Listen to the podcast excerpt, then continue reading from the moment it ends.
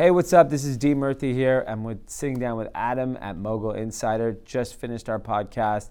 Super insightful questions. Uh, got to hear my story, and more importantly, kind of give really cool information for young entrepreneurs out there starting their careers. Check us out.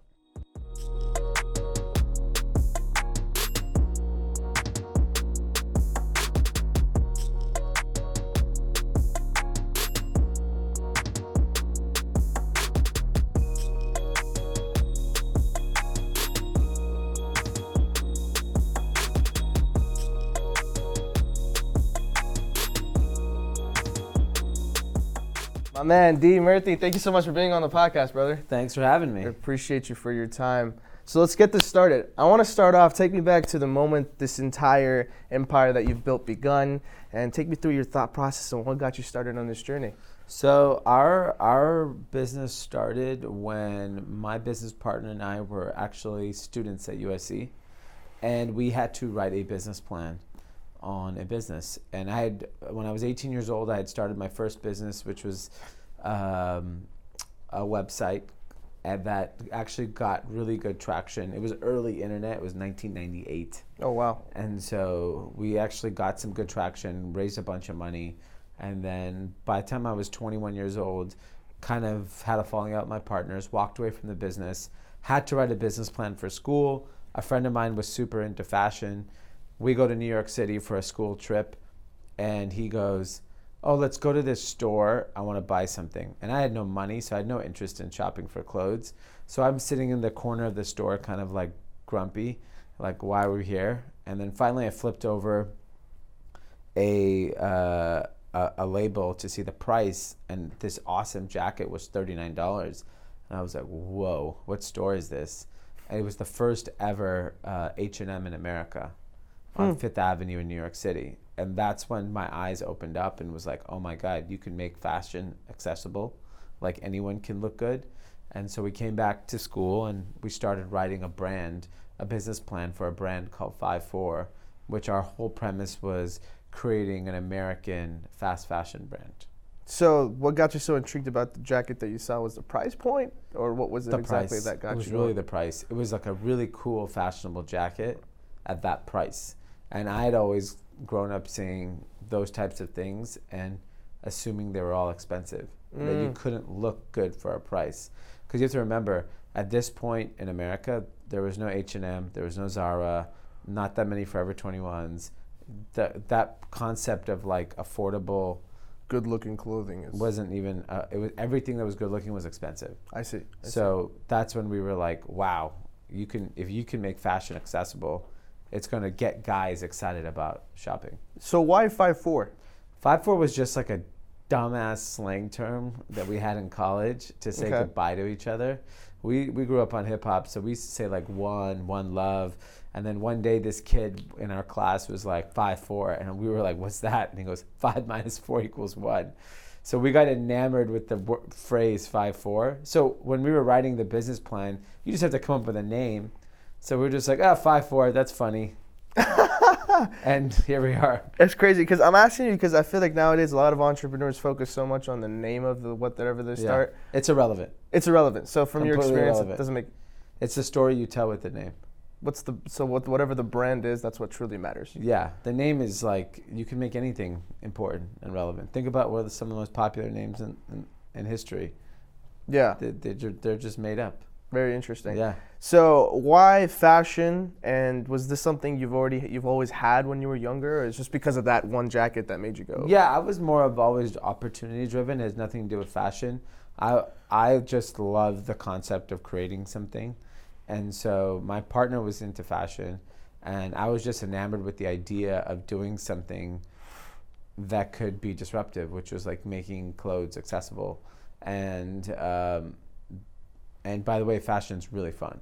Like, You know, we we saw if you are successful in fashion, you live a a life that you could only dream of. And so we were like, yeah, let's go for it. Maybe maybe it'll work. So we actually ended up writing the business plan in college and launching the brand while we're in uh, still students. Where were you going at this point? USC. USC. Okay. So I went to USC and we start selling shirts on campus. Our friends buy, support us. We then take uh, the samples and start going to local stores in LA, and they start buying it. So we were like, wow. We got into three stores on the first day we tried, and we were like, oh my god, we're we're on fire. Really? Yeah, and so, you know, you, they were. It was more of just like, oh, you guys are young, we want to support you. Sure. Not that we were making good clothes. So we end up throwing a big party. We create a lot of momentum while we're students. We graduate from college and we were like, let's go for it. Maxed out our credit cards. We had two credit cards each, maxed them out. Back then, you launched a brand by going to a trade show. Okay. So um, it's you buy a booth, you build a booth, and you hope retailers come and buy your products. I see. And so that's how we built our business. So we went out, we did the first trade show August 2002, and just sat there and tried to figure out how to get people to pay attention to us to buy our clothes. And it was rough. It was the first four days we didn't write an order. So, so you're talking about days over here. So like, Yeah. were you expecting things to happen like that? Um, I, I don't. I think we were literally expecting we would get a lot more traction right away because we had heard of other brands getting traction on day one. And so we were like, oh, we're going to show up and we're going to write $200,000 in orders and we're off to the races. We wrote like 8,000 over four days and we probably spent 15,000 to get there. And so we were like, how did, like, I literally had to call my mom to buy us lunch because we had no money. We were in Las Vegas we couldn't pay for even the fees to get out of get our boot back. Uh, wow. So what was like the main lesson you learned at that point in your life? This is gonna be very hard. And how did that make you feel? Um, I think I, the initial was disappointment, but we were like, you know what, we're in it. We're in it for the long haul. Let's give it a shot. Um, the one good thing about my partner and I, in our darkest days of being entrepreneurs, we laughed. Cause I it- do that a lot. Like, so like, what can you do? You just start laughing. your medicine. Yeah, so it's like uh, s- the worst thing. We had the worst experience for a first time brand. And we just laughed. We laughed driving all the way back in 120 degrees. We laughed our ass off because it was just funny. It was just like, ah, whatever. What can we do about it? Yeah, and we just like, you know, but we had such a good time. We had so much fun those four or five days in Vegas at the trade show. So we're like, you know what? We'll figure it out. We have to go put in the, the groundwork. So I pretty much then, he wanted to be the creative. So he focused on learning how to design, make product. And I said, okay, I'll go figure out how to get us into stores. I literally ended up driving around the entire country, going to every single mall, convincing people to buy our product. And eventually it, it happened. It took five years. Insane. I've- so tell me what was going on through your head and how you were able to execute on that. That that was just like there was no other choice because the way retail worked at that point is if you had a relationship with a buyer, they gave you a shot. I had no Mm. relationships, so I had to go hang out with people in their stores, at their corporate offices, befriend them, and then 2 years later they gave me an order. And so it was just you you you do business with people who are familiar to you. Yeah. And that's how that industry worked. So they had to see your face over and over and over and over again. And then finally one day, like, oh, you know what? You're making some nice stuff. We'll give it a shot. And that's literally how you had to break down the wall. It was just time. I see. And how long did this process take you? You said five years. You said Yeah.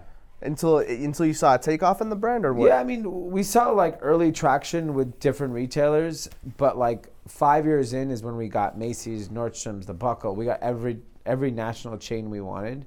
Took about five six years to get, That's and that's when the business really took off. Very cool. So everybody, for everyone that's watching right now, what would you recommend for them if they wanted to start a brand today in, in today's world? Today's is a lot different. You're not relying on a retailer. So today you can go set up a Shopify website and tomorrow you're selling product to anyone who will buy it. The problem is is you have to think about many things when launching a brand. Cuz so people, young kids will see a brand like Supreme or Young and Reckless or all these brands that do millions of dollars in revenue and they're like, "Oh, I, I want to launch a streetwear brand." That's what most young people want to do there are so many levels and layers onto why that brand is doing business. So there's product, the uniqueness of product. But normally, when someone's young and starting off fresh, you're using the same resources as everybody else. So your product's not going to be that unique. Because if it's just a, a graphic on a t shirt, then think about all the choices you have as a customer to buy any graphic you want on a T-shirt. So what makes Young and Reckless and Five Four, for example, so unique out of everybody else? So, market? so, so, the the things I was gonna say are product, price, distribution are the three most important things. So in the case of Young and Reckless, the uniqueness was when we launched, Drama had the number one rated male ca- cable TV show on television. Hmm. We had a marketing advantage over any other brand. So the day we launched the brand, it was a household name. Huh. So we didn't to, we didn't have to, we didn't have to sit there and figure out how to market the brand. It was done for us. So I had the experience by the time we had launched Young and Reckless, where I got it into every single store before the first episode of the show.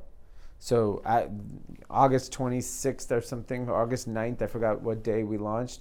August 10th, it was in every mall in America already because I had shown the first episode to every retailer, and they were like, "Wow, this is great." We'll At this it." point, though, you have connections. It's like a speed dial kind of yeah, thing. Yeah, and that's why people, when they want to create the next Young and Reckless, you either gonna sit there and take years to build out the following and build a brand that people resonate with, or you have to partner with someone that already has the eyeballs, and then you could start. You can go a lot faster, and so this was the first time a brand had launched on television like this. Like it wasn't even MTV had never seen anything like it. So we were in a very unique position and we took advantage of it. We were prepared to take advantage of it. It wasn't like, oh my God, we got all these orders. What do we do? We were expecting to get all these orders and we delivered on them. And Very so the brand was off to the races right away. In the case of 5 4, we were a traditional wholesale brand. We were doing nothing unique. Our product got better as time went on, but we quickly realized during the recession when we had a very, very tough time we didn't find we weren't unique in any way. We you could buy Ralph Lauren, Calvin Klein, J. Crew, Gap. We're all the same. Why was five four unique? Not until 2012 did we actually 10 years later did we actually figure out why we were unique. It was a subscription service. It was about distribution. So that allowed us to completely differentiate ourselves, which was take this style quiz, guys, take 60 seconds, give us all this information, put your credit card in, and you will never have to shop again. And we'll give you the value that you need to make sure that you never have to shop again. So we were giving people like a jacket and a t-shirt one month, button down and a jean another month, and it was all for only $60. And the quality was uh, comparable to your Gap, your J. Crew.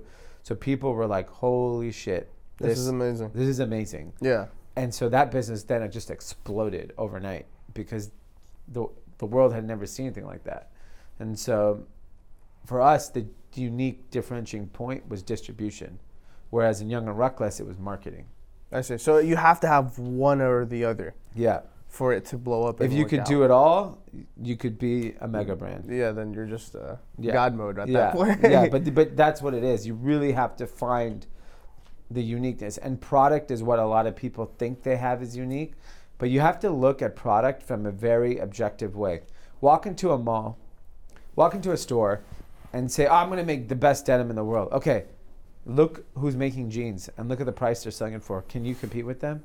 If you can't then that's not your uniqueness. It's not going to be you know the the product or the quality because you're not going to beat levi's and they sell their jeans for $39 so why are you unique? So it's probably going to end up being marketing or distribution or something like that So I'm kind of curious, from your perspective and your professional experience, what differentiates a luxury brand versus a more so trendy, day-to-day kind of brand? Like, what makes Louis Vuitton so, you know, able to charge you thousand dollars on a jacket when you can probably get that same, not really the same, but in a sense like quality-wise, you can find it somewhere else for like you know half the price. the brand that's it Okay. There's nothing different.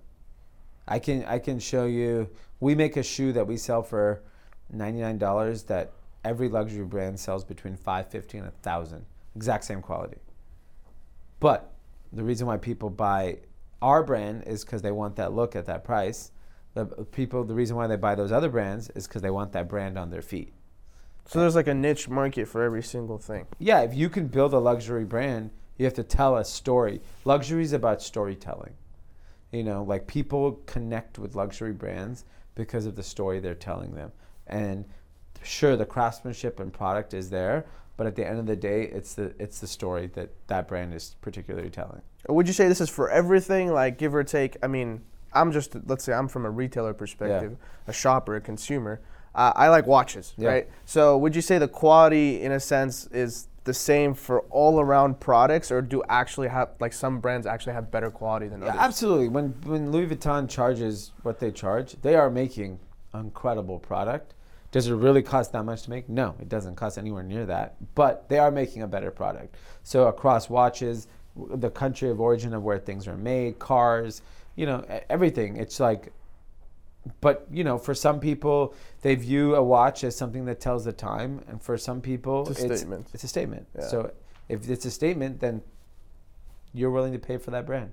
That's very interesting. So explain to me. So you said so far a brand is a story. Yeah. What other co- key components? Maybe give me like the top three key components that creates a successful brand, other than what we've already described, which is the product, the marketing, and Yeah, so the story is obviously the most important. A story that actually connects with people. You may think the story is good, but the people who buy the stuff have to actually connect with it. So I think that's first and foremost. The other thing that makes a brand that people don't realize is time. You have to build trust with the brand. The only Mm. way you can build trust, you cannot speed up trust. Trust happens over, over time. time. And it takes years for people to have that trust. Louis Vuitton is like a hundred plus year old brand. Yeah. uh, You know, uh, all the brands that people love are like so old. their heritage. They're like, you know, your grandparents used to wear those shoes or whatever. And so that's what it's really about. It's about time and telling an incredible story. That's like the two major components in making a really great brand. Very cool. So now that you're in this industry for a long time, since you know we were talking about since 2002, Yeah. you've done this for a while. In the beginning, it was more about opportunity. Now, why do you do it? It's just fun. Like being in fashion and then having the success we've had is actually quite fun. So explain to me your your lifestyle. How do you live? What do you do?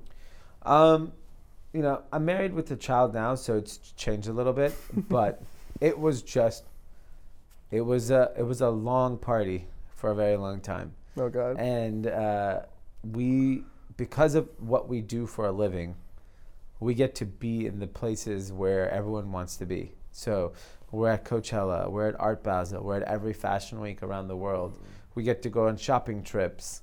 You know, we're just it's what work is in our That's industry. job. Yeah. Uh, and you know, we get to go to I'm going to the Super Bowl this weekend. I can go to any concert I Cool. want. So it's just like those are things that like our industry you just have to be at. Are you rooting for the Rams or Patriots? Rams, man, LA. Very uh, cool. but yeah, that's that's really what it is, and it's fun. Like I I enjoy being around young creative people, and fashion's always a young person's game. It's never an old person's game, and so I love being around young. It makes me feel young. It make keeps me young, keeps my energy level high. It's a, it's an amazing industry, and it's and it's it's fun to see the evolution of it. And I think fashion is one of those industries that evolves quickly and changes fast, and And we'll never die. and it'll never die. Everybody wants to always. You always need to wear clothes. It's not gonna. Unless that changes. yeah, I mean, if people just walk around naked in the future because the weather's always nice, then that's Yeah. different. Yeah. so f- for everybody that's watching right now, what's like your top three key tips on how an entrepreneur should choose an industry and start working in that industry? So, I mean, I, I think a lot of people always say, like, follow your passion. The key thing about that is follow your passion if there's actually an opportunity there. Mm. Because sometimes a passion could be a hobby. So, like, I love college football. Should I go be a coach? No. I could just watch it on the weekends and enjoy it. And that's a that's something I'm actually passionate about. I love like I get riled up watching football. But that's just a hobby. That's all that is. There's no money to be made there. And that's fine. Um, but if you can find a something you're passionate about and there's actually an opportunity that you can make a living doing, then it's a home run. And I think by by seeking an opportunity, I think you also need to be very objective about it because just because blind ambition sometimes will will take you down a wrong path, and hmm. and then you you need to look at things objectively. And when you're young and you're starting, sometimes you just be like, "There's definitely an opportunity in X Y Z," and you're going 100 miles per hour, and you want to believe it. you want to believe it, but Yeah. it doesn't actually exist. So, s you may need to. That's why you need to have mentors, people you can talk to, people you can bounce ideas off, so you never have to feel like that. So you can be like, you know what, this is actually a terrible idea. You shouldn't do this.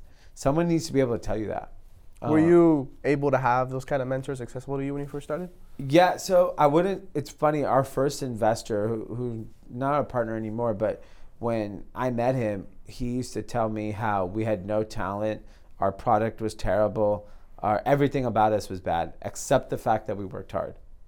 You worked hard. Okay. He's like, you guys work so hard and want it so bad, you're willing this brand into success. But none of the things that you think you have, you actually, have are good. and which forced us to to evolve to, pivot. to no no to actually get good Yes. uh, like make better product understand the industry better and without that we would have never been here he was so real with us and a lot of people can't take that like, oh, definitely. I mean, you just kind of have to put your on. emotions aside when Yeah. you're doing this. and i think the other key characteristic is patience so even like i said it takes time to build a brand it takes time to build a business it takes time to understand your industry it takes time to build all the relationships to be successful build the infrastructure to have a successful business i'm able to launch brands fast now because i have The connections. I have the relationship, I have the infrastructure. We want to make anything, I can go make it. We have an office in China. It's not hard for us. But like it gets to a point it, that took time. It took 10, 15 Yeah, years. you said it took you 10 years until you figured out how 5-4 is going to be special. Yeah. Yeah, and then you called it an overnight success, which is funny because you know I hear it all the time. People Yeah. look, like look at that guy. He, Yeah. He blew up all of a sudden. It's like, yeah, but it took 10 years. yeah, Yeah. it's 10 years in the making. Exactly. That's awesome. So you know, let's, let's let's take it back a little moment more on a personal note here. So growing up, were you a part of a family that was supportive at all to kind of get you into this entrepreneurship field? How did this like you know ru- you know inside of you like turn on? Yeah, my my my, uh, my parents were pretty traditional. They're highly educated. My father was an engineer. My mother had a travel agency, and um, they didn't discourage us in any way. They were like, "Go pursue whatever you're interested and passionate about." I think, like now being a parent, I understand why parents push their kids maybe not to start a business uh, and go get a job Please explain. I'd love to hear your perspective. it's out of fear of your child suffering. Huh. So I have a child now. I would Yeah. never, never. I, if my parents ever discouraged me, I'm like, oh, you know what you're talking about, and I'd be like, why are they holding me back? And I understand. They saw me suffer for ten years. Like I literally struggled. Like couldn't pay rent. I couldn't like for so many. We had good years. We had bad years. Good years I was on top of the world. Bad years I couldn't pay rent. And so as a parent, you're like, man, I don't want to see my child go through that. There's a safer way. Go be a teacher. Go be a doctor. Go be a lawyer and get your paycheck, collect your, put, save your money, and live this great. You can live the life that like my parents did. My parents were very conservative, saved all their money, never had to worry about money because they were always very conservative how they spent and lived and lived within their means. I was reckless. I just went and did whatever the hell I wanted to do, blew money when I had it, and and I struggled when I didn't have it. And so, as a parent, they don't want. It's rough to watch your child suffer. Mm. You know, like calling your parents, you know, at 30 years old and say, "I'm broke. I have like, I, I owe 10 million dollars. I don't know what to do." You know, Damn. like when you go through that, you're just like, "Shit." Yeah. You know, that's why parents discourage them because they don't want to see their child suffer. So as a father and as an entrepreneur, Yeah. you know, I know your child. You said very young still. Yeah. Congratulations, by the way. Thank you. Yeah. So, what are some tactics? Maybe I don't know. I don't know if you've thought of this, or maybe Yeah. you haven't just yet. But let's get the ball rolling. I'm kind of curious. What are some tactics you probably use to push them to their limits, but also at the same time keep that safety net for them? I think it's about exposing them. Um, so I'll give an example. My parents were, when it came to education, was were very keen on us getting exposed to everything.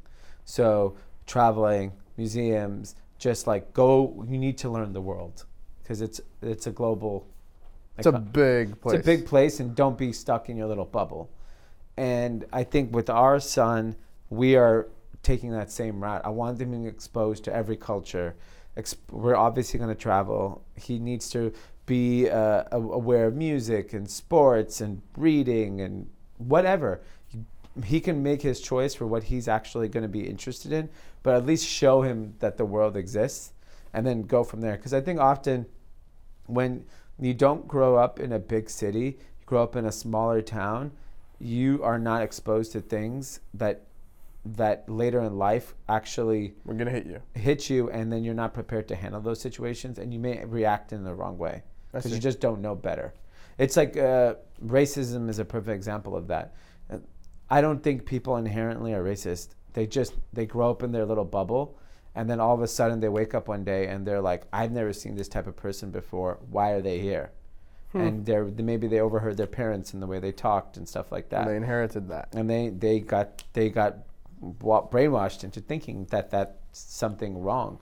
But if you're around that from day one, then you're accepting of all ideas and cultures and stuff like that. So I think that's where what we would do with our son is really just expose him and give him the choice of like, okay, What do you want to do? You got you got to see everything. Now what do you want to do? You choose. So, as a new father too, would you say your work ethic has changed ever since?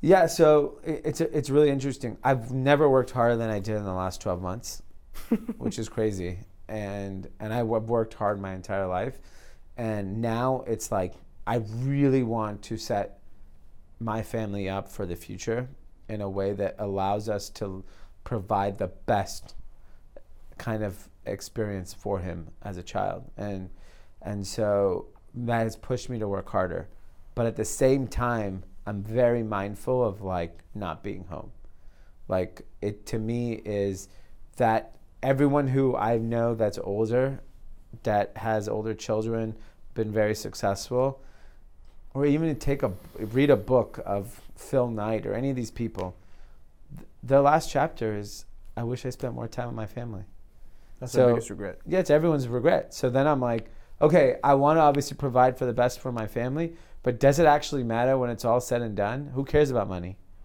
The time is way more valuable than money. So it's a balance. It's like obviously we want to give him the best life, but at the same time, is it? It's not at the cost of not being around with him. I see. I see. So, little curiosity. You said that the last 12 months you've worked your ass off. Yeah, So, for everybody that's watching right now, I mean, your why is your son yeah. currently. So, what if for somebody who doesn't have a child, who doesn't have a family, how are they able to fire themselves up and create a why that's bigger than themselves so that they can push hard and create their goals? the real reason should be to get the most out of life. If you kind of put 150% into your life, let's say it's work, and you you end up experiencing success, failure, maybe you you'll meet your future spouse, maybe you'll travel the world, you're going to meet all these interesting people, you're going to get exposed to all these interesting things. That's going to make you a better person. And ultimately that should be why you want to do it. Because it's like uh, you know i always you know recently talking to a lot of people and i was like i can't imagine not going 150% at everything you do because you only get to live once. Like how are people sitting at home watching tv Yeah, like why would you waste your time you have one that? life. Yeah, like, and I'm not even saying just about work. Go experience life. Go, go for a run. Go meet some new friends. Go to a museum. Go travel the world. Like, don't just sit around. Like, such a waste of time. You'll regret it when it's all when it's all said and done. You'll be like, I wish I you'll I run into uh, friends who are now, you know, who are my age. Like, oh, I wish I traveled when I was younger. It doesn't mean you can't travel now. You just gave up on life, and so I think the why should be to want to experience everything. And you can only do that if you have the resources available for you to allow yeah, you to. not even that. It's like, but why should be the why? Sh- this why should be for everything in your life. Like, go and do everything. Live your life to the fullest. It's not about money or success or any of those things. It's just about like I have friends who don't have a lot of money, but they have a very fulfilled life. Right? They've done everything they've ever wanted to do, and that's way more interesting 30 years from now to talk about. Be like yeah i i lived with the monks in tibet for three months. I'm like okay that's cool. Yeah, you have a story to tell. Not i worked my ass off and went to a bunch of happy hours. That's a waste of time too. Like you gotta have a balance. I see. and your why should be to go experience everything. What's your definition of a work-life balance? I mean having a family is much different than uh, when you're single? when you're single when you're single work-life balance meant to me having fun and working hard so as soon as i left work i was like i need to have fun because otherwise eh, life's too stressful so that was my balance as a single person as a married and a and a father, it's about time. It's like, yes, I go to work. Yes, we have to provide for the family, but I have to be home by a certain time so I get to put my son to sleep. And in the morning, that's my morning time with him. I got I wake up early so I can spend two hours with him in the morning. So it's just that is the balance, and you have to make time for it. It's like you have to schedule your time with your family. It sounds crazy, but you have to do it. Yeah, like my wife's like, put down your phone. Put down your phone in the mornings. Like, okay. So I put my phone away, and I have one-on-one time with my son. So it's things that I saw my father wasn't able to do because he would leave so early for work. He was so con- he was so fixated on making sure we had the best of li- of life. But I'd rather have him spend time with us. I see. I see. So since we're running out of time over here, I want to go back into the whole business side. Okay. We talked about five Four. Mhm. Talk to me a bit about Young and Reckless. How did that start, and where did the name come from? So Young and Reckless was a concept that Drama had. Uh, he had just finished up a television show called Rob & Big on MTV. It's a huge, huge hit. They were thinking about doing a new television show called The Fantasy Factory. His manager had called me, and the first time uh, I met Drama, he was looking for a check for $500 a month to wear 5'4 on Fantasy Factory. And I said no, because I was like, I don't know who you are. And I don't know who Rob Dyrdek is. I don't know who any of you guys are.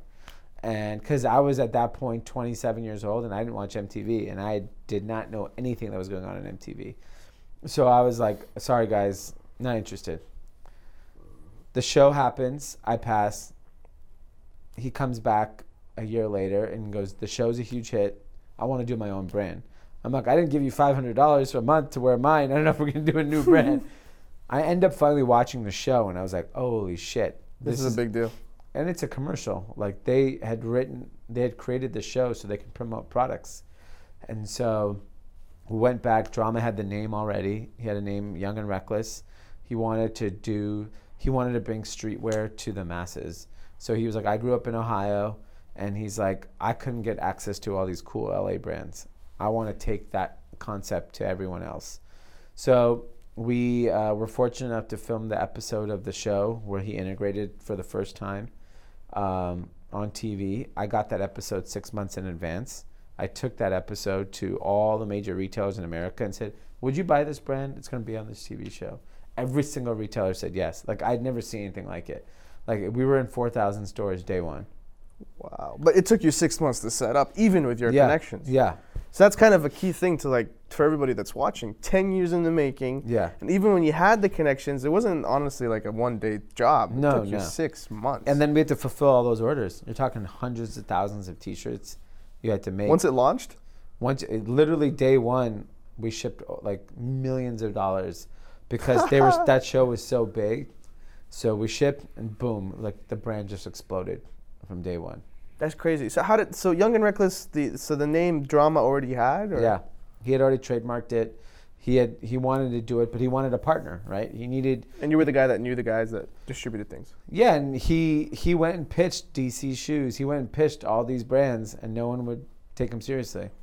So we were at a point where we were looking for something new also and it just the timing was perfect It It's worked out. It worked out great, and we were off to the races. That's insane. So as an entrepreneur, talk to me about that day when you came into the office and you had hundreds of thousands of orders to ship. What, what, what was going through your head? It, we laughed because it was like, because it was like all these years to get that for five. We were just getting that for five four after like six seven years, and we got it in like A day. a day. Literally went to all travel the country in one week, and I came back with millions of dollars in orders, and I was like, this is insane. How is this possible? So, you know, for a starting entrepreneur like me, we're kind of growing right now. We're dealing with a lot of growth spurt issues, and I'm sure a lot of people that are watching maybe in the same position. Yeah. How do you deal with, you know, I guess growing out of your circle, taking yourself to the next level without screwing up what you've already built? So I think part of it is focus. So when you start having success, you start getting opportunities left and right. There's going to be a time and place to capitalize on those opportunities, and there's a time and place to just focus on what you're doing and scale it. And one of the mistakes that we always made was as soon as we'd have a little bit of success, we'd go take on something new. And that would kind of like take away from back. the focus that we should have been focusing on the whole time.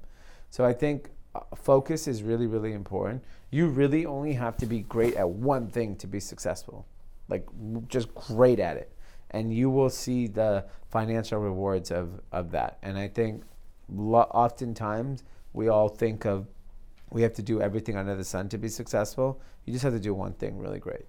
Okay, so focus on one thing, let that grow, let the opportunities come from then. Yeah, and then when you have the resources and infrastructure, go do, go do ten different things. But until then, you, you're not set up to succeed. Awesome, awesome, man. So we're coming to an end right now. I have one final question for you. We kind of, I guess, covered it before, but I wanna. I, I like to ask this question from time to time to see, especially someone for you in the fashion industry.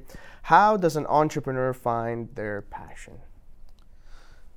I think it's about experiencing as many things as possible. So I think a lot of kids uh, will go to school if they choose to go to college and maybe just go through the motions and don't actually pay attention.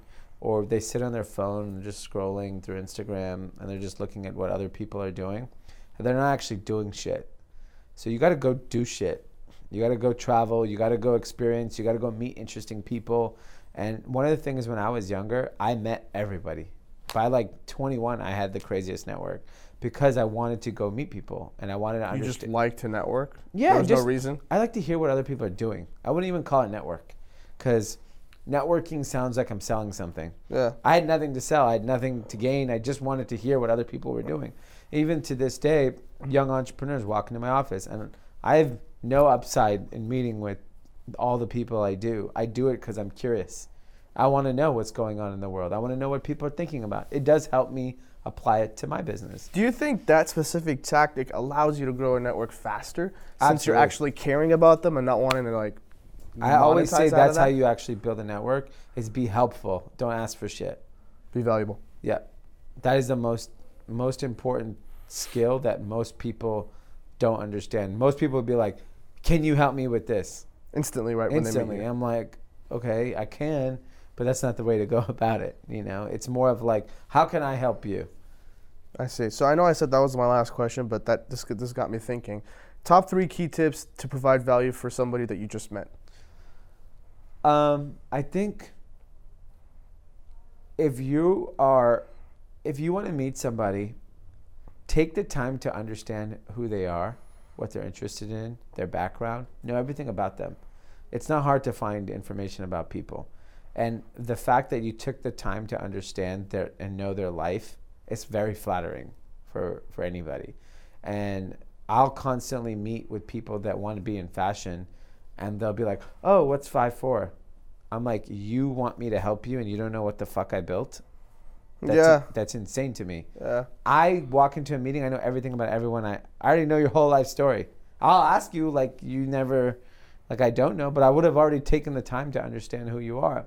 And I think that is a free way to connect with someone is learn about them, know about them. So you're asking something very specific that only if you know their life that they would answer that question. Maybe where they went to college, you know, what what what they you everyone's social media is usually public. Like learn about them. I think that's more valuable than a gift, you know, because you actually care. Sure, you a handwritten note goes a long way. A small gesture goes a long way. I just did. I just took a picture. In the last seven days, I probably got sent 35 different things from people to get my attention. They got my attention. They went out of the way to write a note, send me something, and said, "Can you take a look at this? I'd love your opinion on it." That's like, didn't doesn't cost them much, but you know, Okay. take the effort. It's like for me, like if you're interested in meeting me or my community, I have a run club. Come and run. That's it. That You'll meet everybody if you come and run with me. Know, You're pretty public and out there. I'm Yeah, gonna. When I met you, you seemed really chill. So Yeah, exactly. So Uh, that's me, and that's a that's a I'm an easygoing person to to connect with. But it's someone that's hard. You gotta put effort. You can't just send one DM and be like, "Yo, yo, yo." was Like, good. yeah, don't even DM them. You know, Yeah. find their fucking information. Find their value. Have a gesture. Give me a third one. Um, Is this in, in terms of connecting with somebody? Yeah, I mean, in a sense of, because I feel like I dealt with it in my first starting years. Now, I guess you can say, you know, out of experience, Get I've an learned. intro. Get an intro from someone, like a reference. Yeah, like literally someone that already A knows them better. Like if you know I know someone that you want to meet, figure out a, a way that makes me want to introduce you to that person. Huh. Very interesting. Yeah. Very cool. I like that. All right, my man. Cool. Anything else to add on? Where can people find you on social media and all that you do? At D Murthy. That's everything. All the all the the social media. We gotta get you famous, huh? I know I'm trying. gotta get you on more platforms. all right, my man. Hold. Thank you so much for being on the show, man. I Definitely. appreciate you. Thank you. Sweet.